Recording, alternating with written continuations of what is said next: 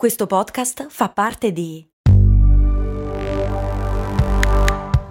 Voice Podcast Creators Company. Ever catch yourself eating the same flavorless dinner three days in a row?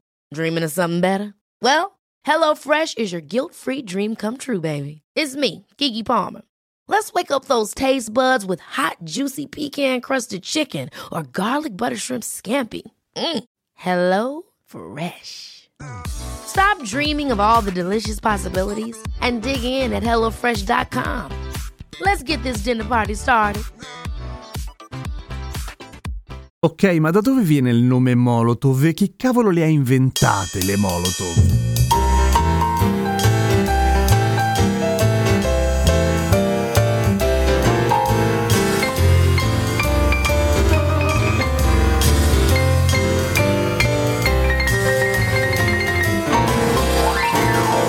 Ora, con ogni probabilità sapete di cosa si tratta. Se non lo sapete, beh, l'avrete sentita nominare sicuramente ultimamente, visto che in tempi di merda si torna sempre a parlare di armi. Comunque la bottiglia Molotov o Molotov Cocktail o semplicemente Molotov o al limite bottiglia incendiaria per gli autarchici è da sempre, dall'alba della storia, l'arma degli sfigati, di quelli che sono sotto, di quelli che non possono permettersi un'artiglieria vera e propria e quindi si fanno le armi in casa, in genere difendendosi dall'invasore slash aggressore. È per quello che la Molotov è grande grande protagonista nei momenti di guerriglia, guerriglia urbana, sommovimenti, rivoluzioni e cose di questo tipo, ma è esattamente sempre stato così. E il nome farebbe pensare che è stata inventata se non proprio dai russi comunque con qualcosa che c'entra con l'Unione Sovietica, giusto? E infatti è così, ma nel senso che è sempre stata usata contro l'Unione Sovietica e poi la Russia. Ci arrivo. Partiamo dall'inizio. Chi cazzo era Molotov? Molotov era il ministro degli esteri dell'Unione Sovietica ai tempi di Stalin. Ma questo arriva dopo. In realtà la Molotov, che ancora non aveva un nome, viene utilizzata per la prima volta, pare, durante la guerra civile in Spagna, quando i franchisti, che erano appoggiati dai fascisti italiani e i nazisti tedeschi, avevano un bel po' di armi dalla loro, ma non avevano né carri armati né armi anticarro.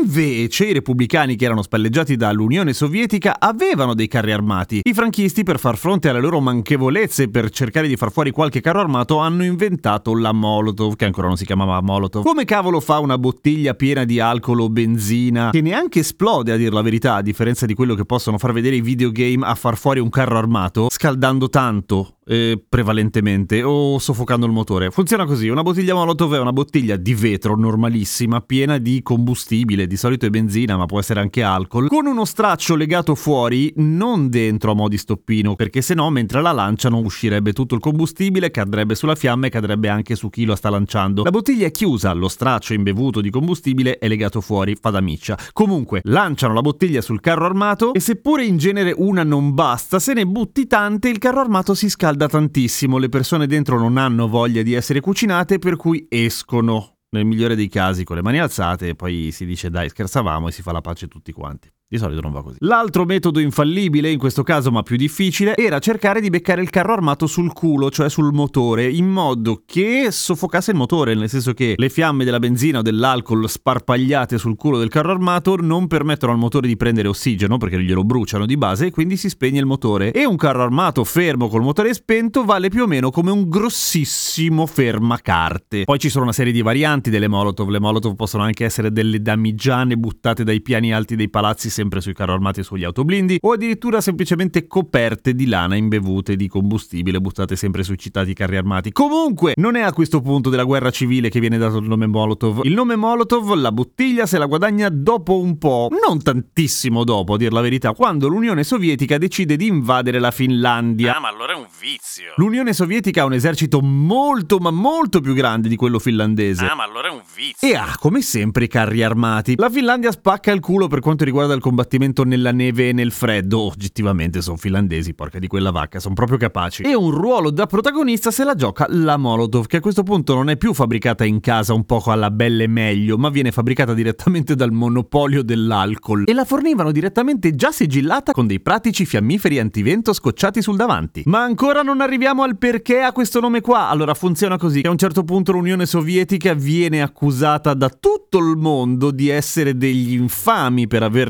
attaccato la Finlandia. Ah, ma Ah, allora è un vizio, sì, esatto. E il signor Molotov, appunto il ministro degli esteri sovietico, dice: Ma no, veramente stiamo lanciando solamente degli aiuti umanitari, stiamo lanciando del cibo ai finlandesi perché hanno molta fame. E i finlandesi, che in quel momento dimostrano di avere un certo senso dell'umorismo, iniziano a chiamare le bombe sovietiche che cadono su Helsinki le colazioni al sacco di Molotov. Ma nel momento in cui i finlandesi iniziano a lanciare le bottiglie Molotov contro i carri armati e contro i sovietici in generale, dicono: E questo invece è il Molotov cocktail o la Molotov. Cioè, se mi mandi da mangiare, non ti preoccupare, ti mando da bere. Una cosa di questo genere. E come finì?